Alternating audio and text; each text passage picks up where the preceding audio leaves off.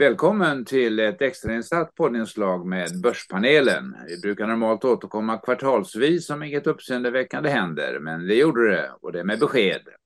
Vi tänker på de kraftfullt kraschade börsraketerna SBB och Embracer, som dessutom finns, eller åtminstone funnits, i väldigt många aktiesparares portföljer.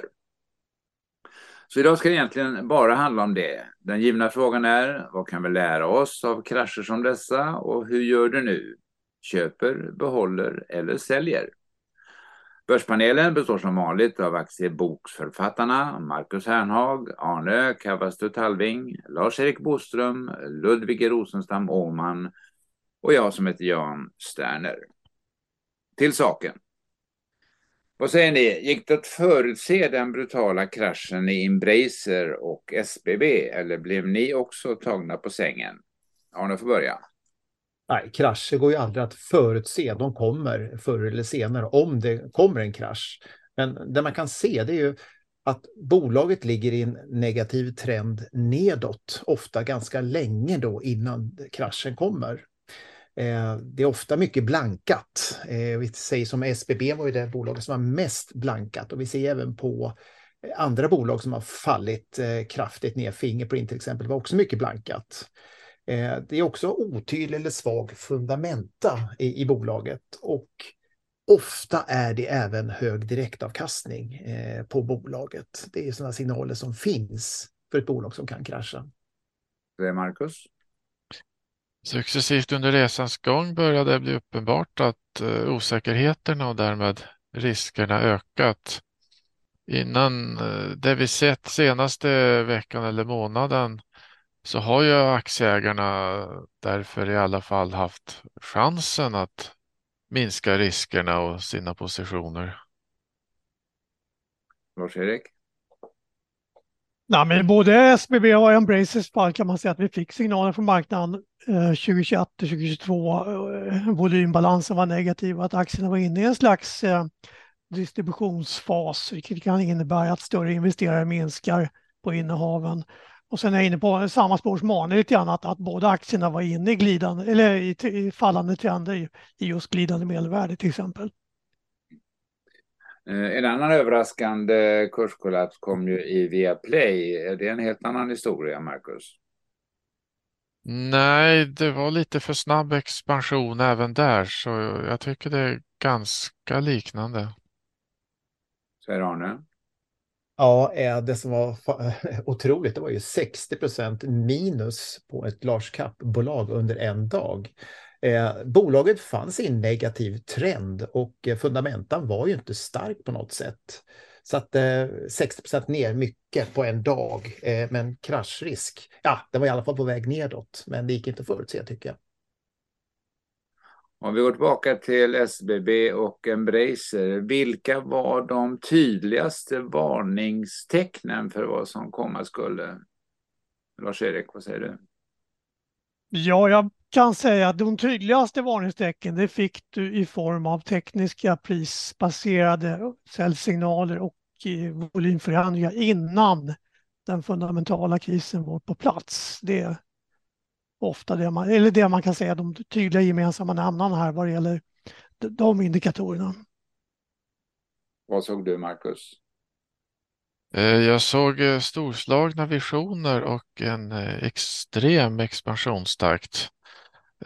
Både Embracer och SBB hade ju en väldig förvärvsiver. Vad är då förklaringen till att det gick som det gick, Ludvig? Ja, alltså räntor har ju stigit snabbt på kort tid, så det är väl egentligen inte konstigt att bolag som tjänade på att kapital var billigt också kommer missgynnas när kapital är dyrt. Och det finns en viss nät framtidsbias i det här också. Alltså att man fokuserar på hur något har sett ut de senaste åren och antar att det ska fortsätta för all framtid. Eh, men tiderna förändras och det gäller att vara förberedd även på scenarion som kan kännas osannolika. Som att vi får en inflationschock som tvingar Riksbanken att höja räntan från 0 till 3,5 procent på kort tid. Det var ju få som fokuserade på det under 2020 och 2021. Lars-Erik, tillägg? Ja, men det fanns ju fundamentala varningstecken till exempel i SBB då att eh, framförallt Q1 följer vinsten då och så fortsatte ner alla kvartal under, under 2022. Och sen har ju också i, under, i år har kreditrating nedgraderats från kreditvärderingsinstituten vilket fördyrar bolags upplåning. Så att, att eh, aktien aktierna har ju handlats ner helt rätt kan man säga. Sen i Embracers fall handlar det lite mer om man kommunicerat avtal och prognoser till marknaden också som Eh, man har fått en del kritik från institutionella investerare. Eh, så den, det här är lite vänta och se, kan man säga och lite förtroendekris på bolaget just nu. Eh, ser ni några fler bolag som verkar gå samma väg utför, Arne? Ja, eh, man ser att nu ser vi att Intrum faller ganska kraftigt rakt på börsen på en tidningsartikel. Men Intrum har ju de här ingredienserna som kan leda till en krasch. Vi har en negativ aktietrend som håller på länge. Mycket småsparare som har dragit sig till Intrum till exempel. För ett år sedan var det, det är nästan dubbelt så många aktieägare idag som för ett år sedan, trots att det ligger i en negativ trend. Det är det näst mest blankade bolaget eh, i marknaden just nu. Vi har en otydlig, också svag fundamenta. Eh, vi har också en eh, hög direktavkastning som lockar. Eh, jag ska inte säga att bolaget kraschat, men där finns en risk. Finns det någon gemensam nämnare för de här bolagen vi du pratar om eller är det olika förklaringar? Vad tror du Ludvig? En gemensam nämnare som jag tänkte på det är att det är bolag som har fått mycket uppmärksamhet och det finns en studie på det ämnet av Brad Barbara och Terence Odin. Den är från 2006 och den är baserad på den amerikanska aktiemarknaden. Och de fokuserar då på hur aktier som har alltså fått mycket uppmärksamhet påverkar köpbeslut hos investerare. Och då kollar de på aktier som har tre olika karaktärsdrag som indikerar att de blir extra uppmärksammade. Och det är ovanligt stora handelsvolymer, extrem avkastning eller att de har nämnts i media. Och det visar sig att privatpersoner köper de här aktierna i större utsträckning än professionella investerare. Och de menar att det har att göra med ett sökproblem som de kallar det. Det finns så många olika aktier att välja mellan att det blir enklare att utgå från de som får mest uppmärksamhet och välja från dem istället. Och sökproblemet finns inte på samma sätt hos professionella investerare som kan lägga mer tid på att hitta bra investeringar. Och de tittar inte exakt på vad det gör för avkastningen i den här studien, men de skriver att om man fokuserar på aktier som får mycket uppmärksamhet innebär det ofta att man köper högt värderade bolag. För när någon aktie får mycket uppmärksamhet så har den ofta redan gått upp och man kommer framförallt få vara med om nedgången om man hoppar in på eh, efter att den har blivit uppmärksammad. Så i studien menar de att professionella investerare lyckas bättre för att de inte hoppar på heta trender i samma utsträckning som privatpersoner samtidigt som de är mindre aktiva och har mer diversifierade portföljer. Och eh, de anser att de flesta hade tjänat på en strategi där man köper och behåller en värdiversifierad portfölj. Det här är en ganska gammal studie då, men jag tycker att den håller fortfarande och man skulle kunna tänka sig att effekten är ännu större idag när heta aktier får stort utrymme i sociala medier.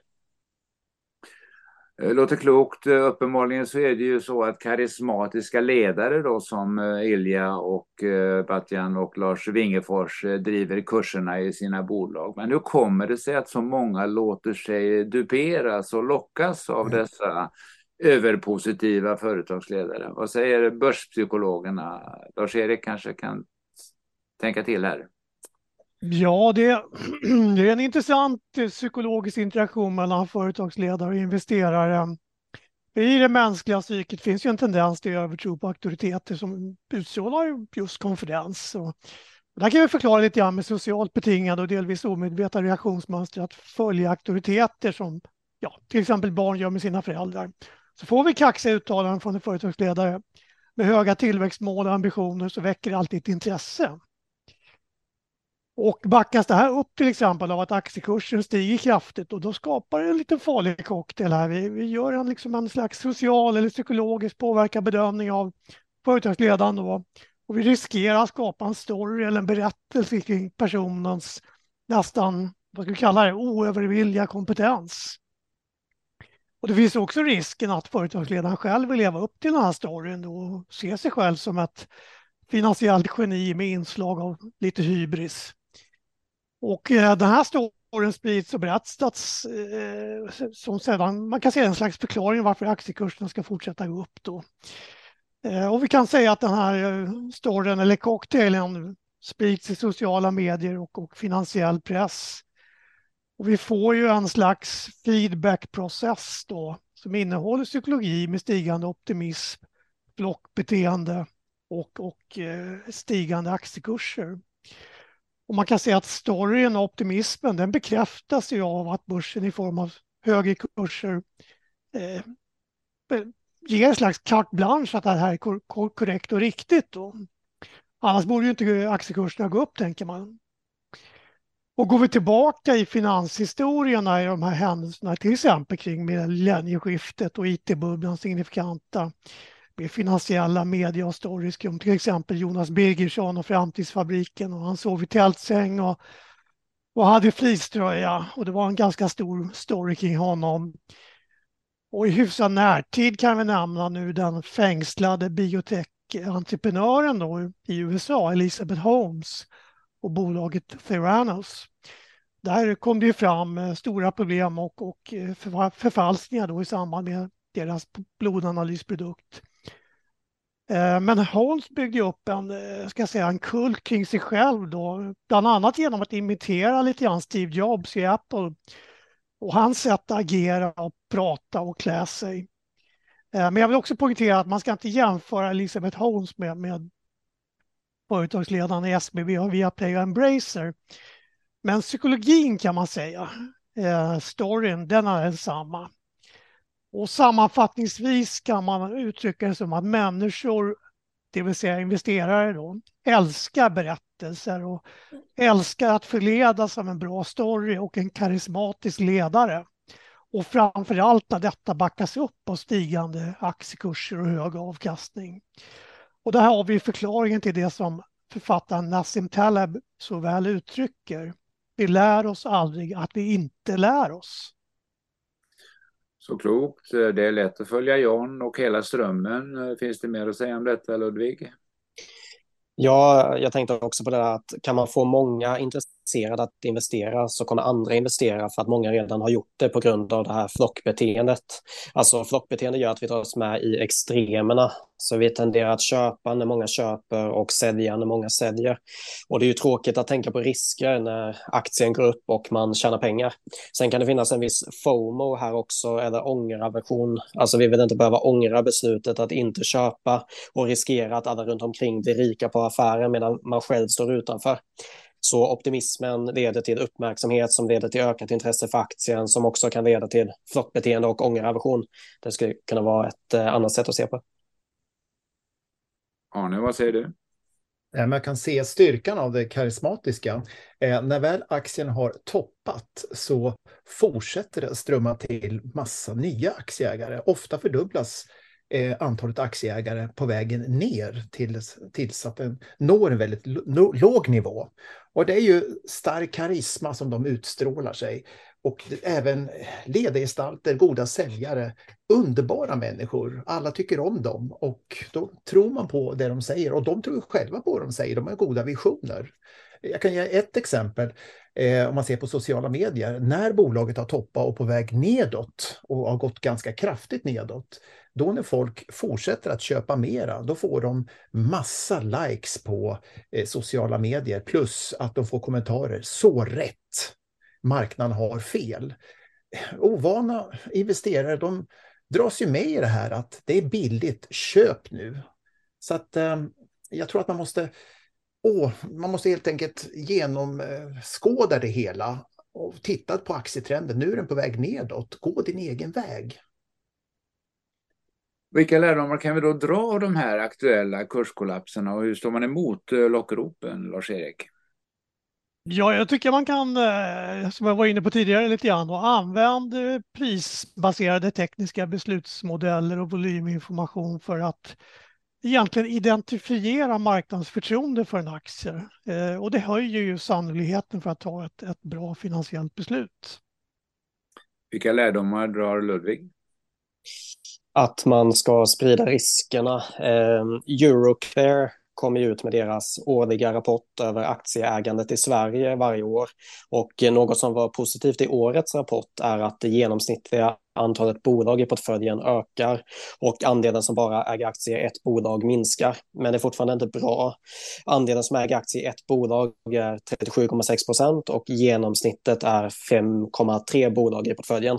Och har man mellan 1 till 5 innehav då tar man väldigt mycket bolagsrisk. Och många som börjar med aktier fokuserar framförallt på två saker och det är vilken aktie ska man köpa och när ska man köpa den. Så fokus blir mest på vad som ska gå upp i pris den närmsta tiden. Eh, men jag tycker hellre att man ska fokusera på att bygga en portfölj med en bra riskspridning och hålla sig till en tydlig strategi. Så mindre fokus på enskilda investeringar som ska gå upp i pris och mer fokus på att få en stabil och hyfsad avkastning på lång sikt. Eh, det kan vara en bra lärdom. Arne, lärdomar? Ja, jag håller med Ludvig. Eh, jag tycker ett bolag som faller, det kan ju vara mycket dyrare fast det faller 50 procent ner, men folk tittar bara på priset. Och en lärdom av det här, det är ju framförallt att det är okej okay att göra misstag och gör dem en gång, men se till att du lär dig någonting av dem. För gör du inte det så kommer du åka dit en gång till. Och åker du dit två gånger så kommer du åka dit hela livet så länge du inte ändrar din strategi. Marcus, någon ny lärdom? Ehm, det är viktigt att förstå vad som bygger upp värdet per aktie i bolagen. Ser det ut som någonting går alldeles för snabbt eller att en expansion bygger på mycket lån så ska man ju verkligen eh, se upp. Särskilt om kurstrenderna faller, då måste man hålla nere riskerna. Vad ska vi då runda av med lite råd till eh, dig som möjligen fortfarande äger SBB? Eh, ska du sälja eller behålla? Vad säger Lars-Erik? Ja, SBB kan säkert studsa upp från de här nivåerna lite upp och ner. Och, och, men, men faran är lite här då, det är ju att det kan mycket väl vara ett, det man kallar ibland dead cat bounce eller ett bear market rally. Att man har en positiv fas under en period i en på sikt fortsatt fallande trend. Så att, att um, ska man göra något köpbeslut tror jag man ska få lite mer långsiktiga signaler i så fall innan man, innan man, innan man kliver in. Marcus, säljer du eller behåller du? Eh, jag har länge sagt undvika SBB och jag står fast vid det. Ja, jag kan bara hålla med. Eh, inte har jag några att sälja idag, men jag kan mycket väl erkänna att jag har förlorat pengar tidigare på SBB och och eh, om det kan vara till tröst för någon. Däremot så skulle jag inte behålla bolaget idag utan sälja det som eventuellt finns kvar. Risken är alltför stor att det går riktigt illa och eh, det vägs inte upp av chansen till någon eh, okänd räddningsaktion. Eh, om vi då ska fundera lite grann på att fånga de här fallande knivarna, det vill säga bottenfiska. Finns det någon anledning att göra det, Lars-Erik? Ja, man, man, kan säga, jag vet att Arne var inne på det lite grann också här. Vi har ju ett kognitivt fel som kallas mentalt ankare som är lite i spel här då. Och det innebär ju att vi använder tidigare aktiekurser som referensnivåer för värde. Så just det här att, att en aktie har fallit i pris, det innebär ju inte alls att den är lågt värderad, utan det är en omprissättning från marknaden, måste man komma ihåg. Ludvig, synpunkt? Eh, ja, jag brukar prata om eh, förlustaversion eh, tillsammans med mentala ankare, i, alltså för de som redan äger en aktie. Alltså, eftersom att vi inte vill undvika den jobbiga känslan av en förlust så finns tendensen att man håller kvar vid förlustaktier. För så länge man inte har sålt så sitter man man erkänna förlusten och eh, då slipper man de där mest jobbiga känslorna. Så om man redan äger aktien har man både förlustaversionen som jobbar emot den och även mentala ankaret, för den har ju stått högre tidigare så den kan ju säkert komma tillbaka dit, är detta att tänka. Men det gäller ju att fokusera på förutsättningarna idag, inte bara på vad aktien har kostat tidigare. Och till sist då, när vi ändå är på tråden, hur ser ni nu på börstemperaturen över sommaren? Du får fortsätta Ludvig. Eh, jag tror att det kommer kunna vara ganska volatilt i sommar på grund av lägre likviditet och en del centralbanksoro. Men en global recession ser ut att dröja eftersom arbetsmarknaden fortfarande är starka. Så man kan nog vara försiktigt optimistisk till aktier i sommar. Eh, men i Danske Bank har vi en neutral vikt i aktier. Så vi tycker inte att man behöver ta mer risk än vanligt just nu hög inflation och höga räntor innebär fortfarande risker samtidigt som det gör att det finns allt, intressanta alternativ i form av räntebärande tillgångar. Eh, svenska räntefonder med en blandning av stats och bostadsobligationer och företagsobligationer med hög kreditkvalitet borde kunna ge en avkastning på 4% eller mer på ett års sikt, eh, kanske till och med 5 Och det är ju en bra avkastning med tanke på risken i förhållande till risken på aktiemarknaden. Och man behöver ju inte jaga den där sista kronan i avkastning hela tiden heller.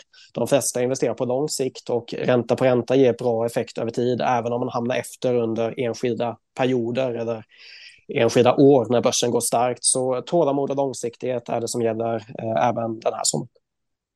Så klokt. Eh, Lars-Erik, din sommarprognos eller snarare gissning?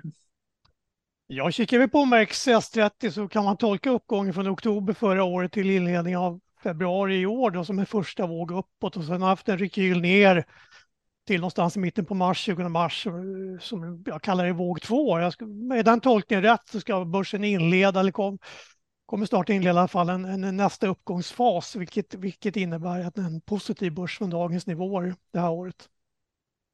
Ja, när du gillar ju hängmattor, är det dags att ta fram den och ta det lugnt? Ja, det har jag redan gjort. Eh, när marknaden lägger sig i bulltrend så brukar en bulltrend hålla, hålla i sig mellan fem och sju år. Och i min analys så sattes botten då i höstas. Eh, marknaden pekar på lägre volatilitet, vilket är en bra grogrund för stigande aktiekurser.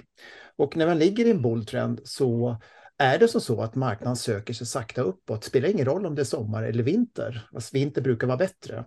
Eh, jag tror på stigande kurser, men två trappsteg upp, ett ner det kommer att givetvis inte bara gå rakt uppåt, men jag tror att marknaden ligger i bulltrend och fortsätter uppåt även under sommaren. Det låter skönt. Marcus, du får det sista ordet. Jag är försiktigt optimistisk, eh, även om en hel del aktier har gått upp i kurs och i alla fall eh, känns dyra. Eh, det lär också bli fler stora rörelser i enskilda aktier. Låter lovande för en härlig sommar onekligen. Och eh, apropå dagens lilla inslag så slår vi gärna ett annat slag för våra utmärkta böcker med börspsykologisk inriktning. Och då tänker jag på Lars-Eriks eh, Börsens psykologi och Ludvigs 101 tankar om aktier. Passa på att handla lite nyttig sommarläsning på sternersforlag.se och just nu så får du som poddlyssnare 20% rabatt på alla böcker utom de som redan har reapriser.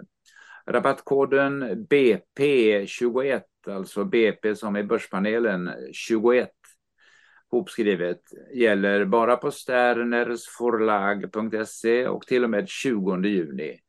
Passa på och ha en riktigt fin sommar önskar hela börspanelen.